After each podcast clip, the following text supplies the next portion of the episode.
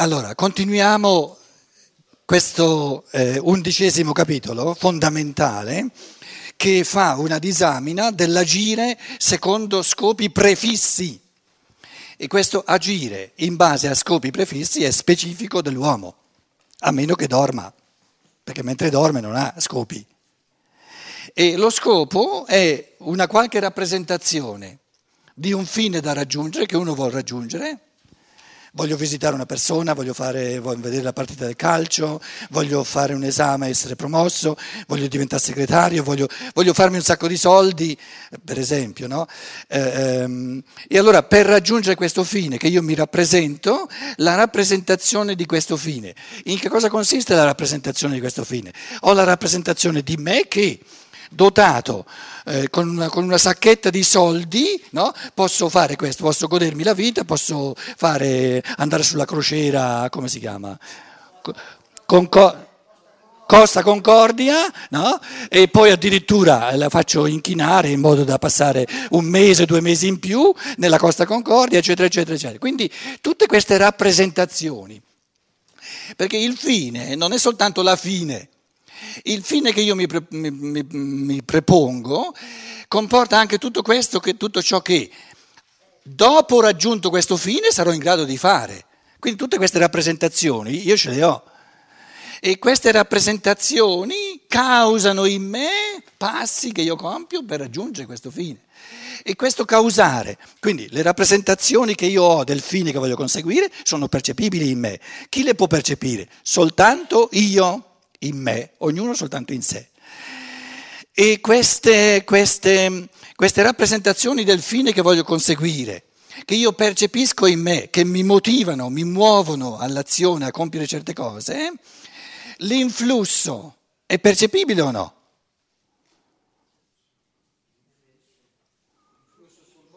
No, su di me, eh, muovono me.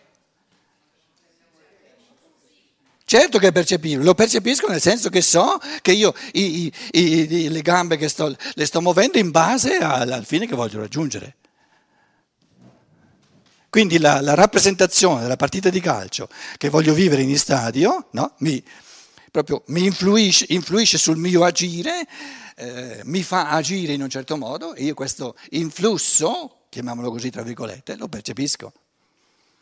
E questo, questa struttura di un futuro rappresentato, che in quanto realizzato nel mondo percepibile è solo nel futuro, in quanto anticipato a livello di rappresentazione, a livello di scopo, a livello di fine, è già presente in me e quindi causa, eh, diciamo, ciò che raggiungerò nel futuro, in quanto rappresentazione presente in me, causa il comportamento che mi porta a ciò che sarà in futuro, questa struttura questo modo di essere è specifico e unico nell'essere umano, non c'è in nessun altro essere. Quindi soltanto l'essere umano eh, agisce seguendo degli scopi. Ora, per il buon Dio, questo agire secondo scopi sarebbe, sarebbe, una perfezione o un'imperfezione? Un'imperfezione assoluta, perché sarebbe un poveraccio Dio che ha tante cose che ancora non ha raggiunto. Perché avere degli scopi significa avere delle cose che io nel, nel, corso del tempo, nella mia evoluzione, ancora attendono di venire realizzate a livello della percezione. Quindi è chiaro che agire secondo scopi è specifico di un essere, di uno spirito che pensa, però si realizza nel tempo. Invece lo spirito extraumano è oltre il tempo. Abbiamo visto il capitolo precedente, oltre lo spazio, no? e adesso oltre il tempo. Tutto ciò che è spirituale, eh, diciamo, supera ogni dimensione di spazio e di tempo.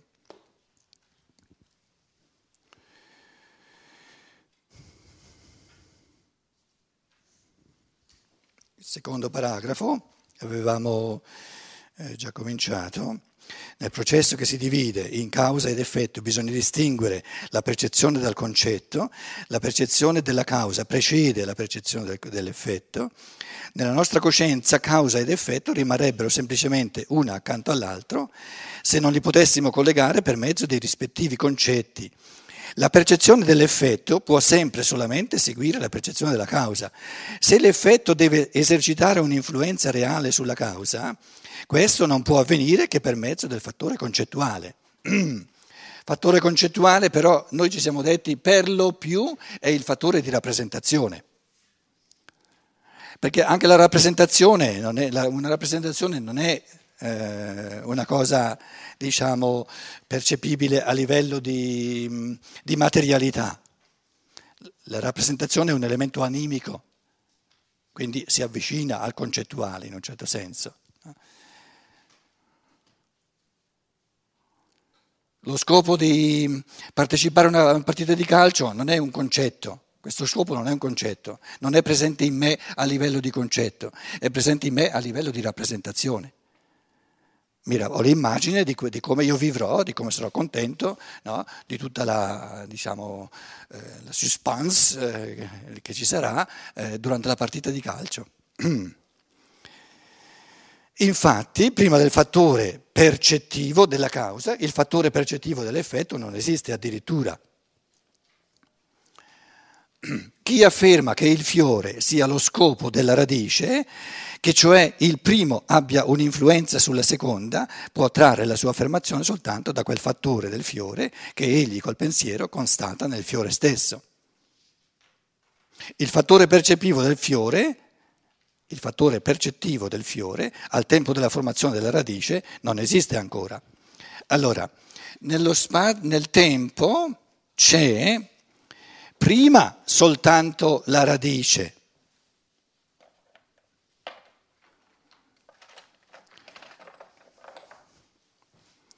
adesso lo metto soltanto i nomi, senza la radice. Quando c'è soltanto la radice, qui la radice, no? Comincia a venire fuori, cosa c'è del fiore? Nulla.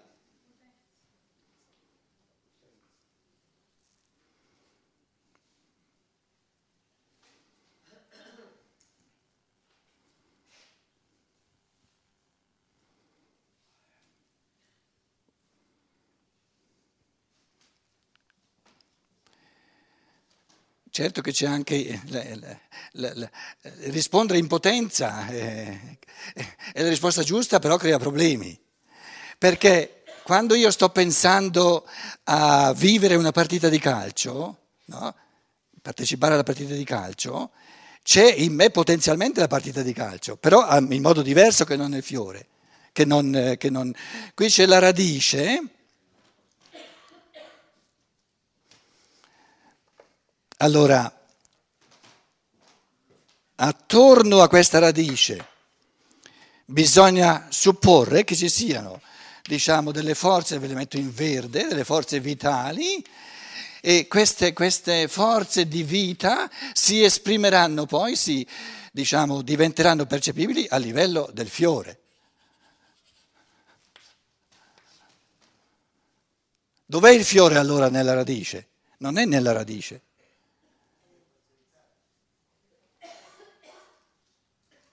È nell'eterico, è nelle forze eteriche della radice.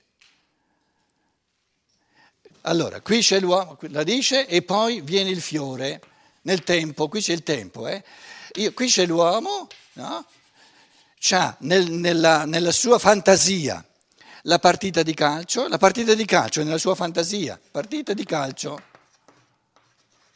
la rappresentazione, la rappresentazione è qui nella sua fantasia e poi nel tempo la partita di calcio come percezione, come vissuto reale. Quindi qui c'è la rappresentazione di un'esperienza che, che voglio fare e qui c'è l'esperienza reale, dopo, nel tempo. Adesso la domanda è, il fiore, cioè ciò che viene dopo nella natura, in che modo influisce su ciò che c'è prima?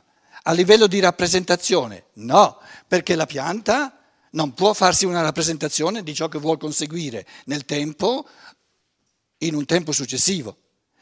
Invece l'operare della, dell'effetto a livello di causa, nella causa, a livello di rappresentazione, è specifico dell'uomo. L'uomo ha una rappresentazione dell'effetto che vuol sortire, che vuol conseguire, quindi del fine che vuol raggiungere e questa rappresentazione del fine che vuol raggiungere lo determina all'azione.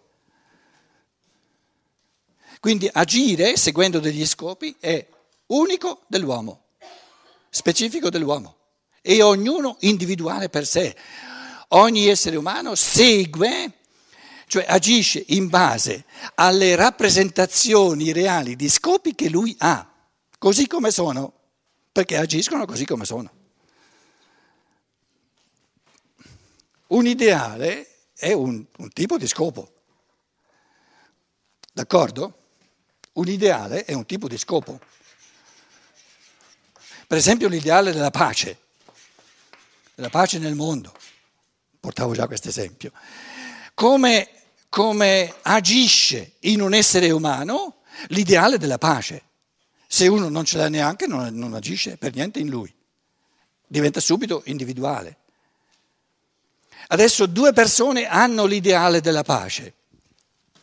Però in uno questo ideale è del tutto astratto, quindi esercita diciamo, una, una, una, forza operativa molto minore, per l'altro diventa più, più, concreto, esercita una forza molto maggiore. Quindi eh, c'è modo e modo di agire secondo scopi, tutto, sì, individu- a, a ogni livello è del tutto individualizzato.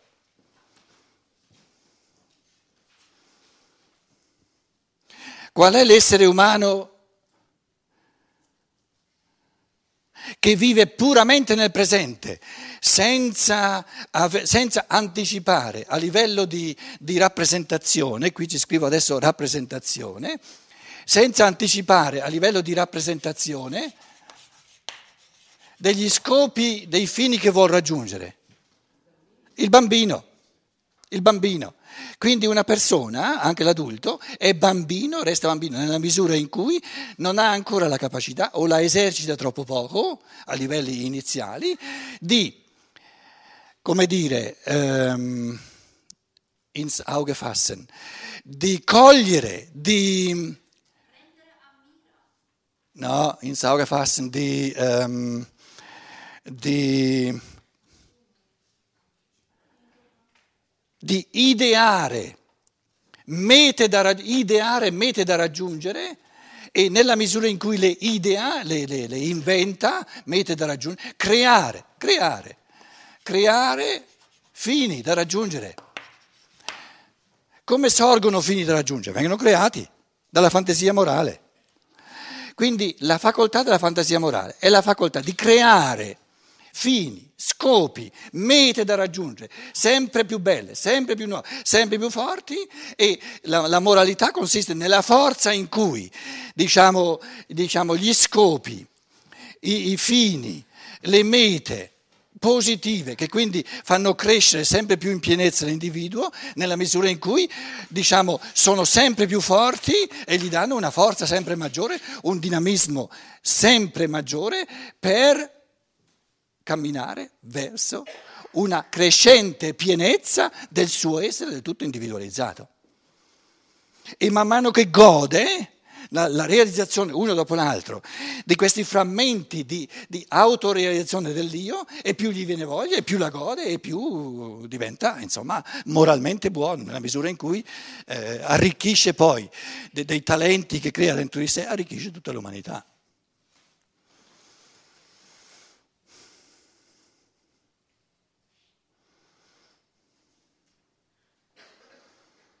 Quindi l'essenza della moralità è intuisci sempre di più ciò che tu sei potenzialmente e metti questa potenzialità che in quanto da, re, da realizzare è ancora nel futuro, alla base delle tue azioni, in modo da realizzarla sempre più, sempre più fortemente e sempre più genuinamente.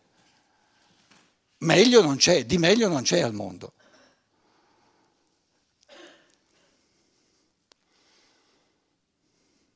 E come si realizza? Come si verifica l'ipotesi che realizzando me stesso, eh, sempre più genuinamente, diventando sempre di più ciò che io potenzialmente sono stato eh, creato, sono, è, stata, è stata messa come potenzialità in me, come, come, verifichiamo l'ipotesi dell'umanità come organismo, che più ognuno è in, individualmente, genuinamente se stesso e più sorge un'armonia come nella salute del corpo fisico. Questa ipotesi, perché all'inizio è un'ipotesi, noi non siamo alla fine dell'evoluzione dove, dove c'è un rimembramento diciamo, assoluto, compiuto di tutti gli esseri umani che creano tutti in assoluto un organismo spirituale, un corpo dell'umanità in quanto organismo spirituale. Siamo in via. La prospettiva è di una, di una riorganizzazione di questi frammenti, di questo io, eh, nel, nel, tempo del materialismo, nel mondo della percezione, tutti belli frammentati, tutti belli eh, squadernati, uni fuori dall'altro. Stavo chiedendo qual è la, la verifica dell'ipotesi che l'ipotesi è giusta, che gli io umani sono stati creati in armonia come un organismo. Vi faccio una proposta. La verifica di questa ipotesi la possiamo avere ogni giorno perché sta di fatto, la verifica deve essere un, un fatto di percezione.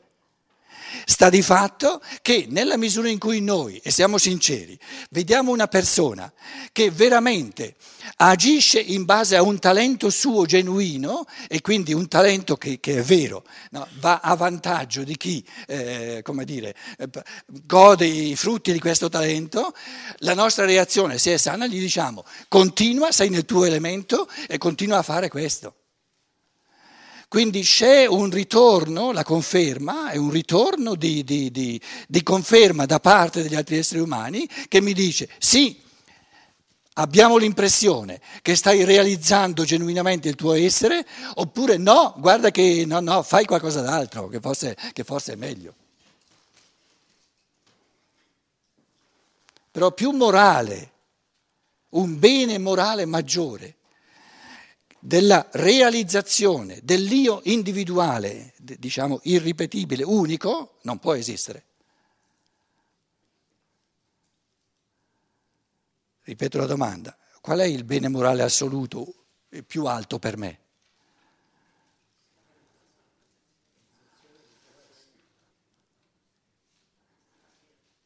Lo vedete, non vi viene in mente, non, può, non vi può venire in mente nulla che sia fuori dall'uomo.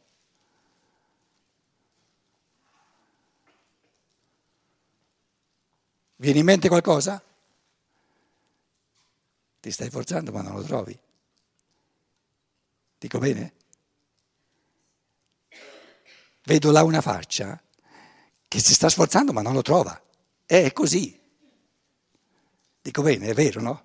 Eh, non c'è, proprio non c'è. Il problema di questo, di questo dice, ma, ma, come, ma cosa sta dicendo quello lì? È che noi siamo stati imbottigliati di una morale comune. Ma la morale comune va bene finché non c'è l'emergenza dell'individuale.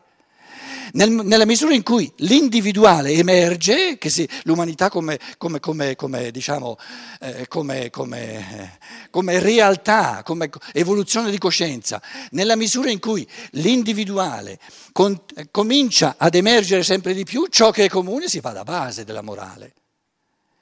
Si fa da condizio sine qua non della morale. Però il bene morale è soltanto la realizzazione, immettere quel frammento di ricchezza, quel frammento di bontà, quel frammento di bellezza, il buono, il bello e il vero sono i tre elementi del morale, che io solo, soltanto io posso immettere nell'umanità. Quello è il bene morale. La verità del mio io, la bellezza del mio io e la bontà del mio io nell'organismo dell'umanità. Nella misura in cui eh, un pensiero così fondamentale lo capisco, è evidente, è, è di per sé evidente. E se non è evidente perché non ho ancora capito a sufficienza nel suo centro, nel suo fulcro, diciamo. E questo, questo pensiero, esercitato sempre di nuovo, è una liberazione interiore enorme, perché, perché scalza ogni tentativo, proprio lo rintuzza, di gestire l'essere umano secondo norme esterne al suo essere. Quindi questa gestione no, in base a norme esterne all'essere è l'essenza dell'immoralità, perché uccide l'io, che è il bene morale supremo che ci sia, quello più alto che ci sia. e dicevo tante volte, siamo, ci troviamo di fronte, i, i problemi sociali che abbiamo, la radice più profonda sta nel fatto che abbiamo una morale del tutto antiquata. Una morale che va bene soltanto per bambini, che, che, non essendo ancora capaci di condursi dal di dentro, non avendo ancora il criterio morale, di bontà morale dell'individuo singolo, devono venire condotti dal di fuori. Però la, il senso, la bontà di una conduzione dal di fuori, la conduzione dal di fuori, il pedagogo, il genitore, è buono, la Chiesa, lo Stato, è buono soltanto se fa di tutto per rendersi superfluo. Soltanto allora è buono. E diventa del tutto buono quando sparisce.